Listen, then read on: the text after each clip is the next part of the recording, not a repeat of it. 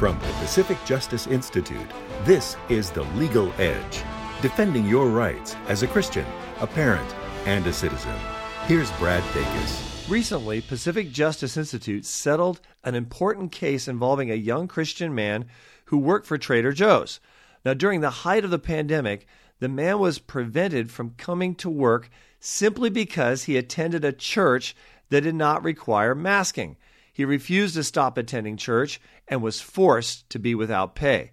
That is when Pacific Justice Institute filed a lawsuit on his behalf requesting back pay. Join PJI in a prayer of thanksgiving for the settlement and pray for the many other individuals who are in similar circumstances simply because of their religious beliefs. PJI provides legal representation without charge.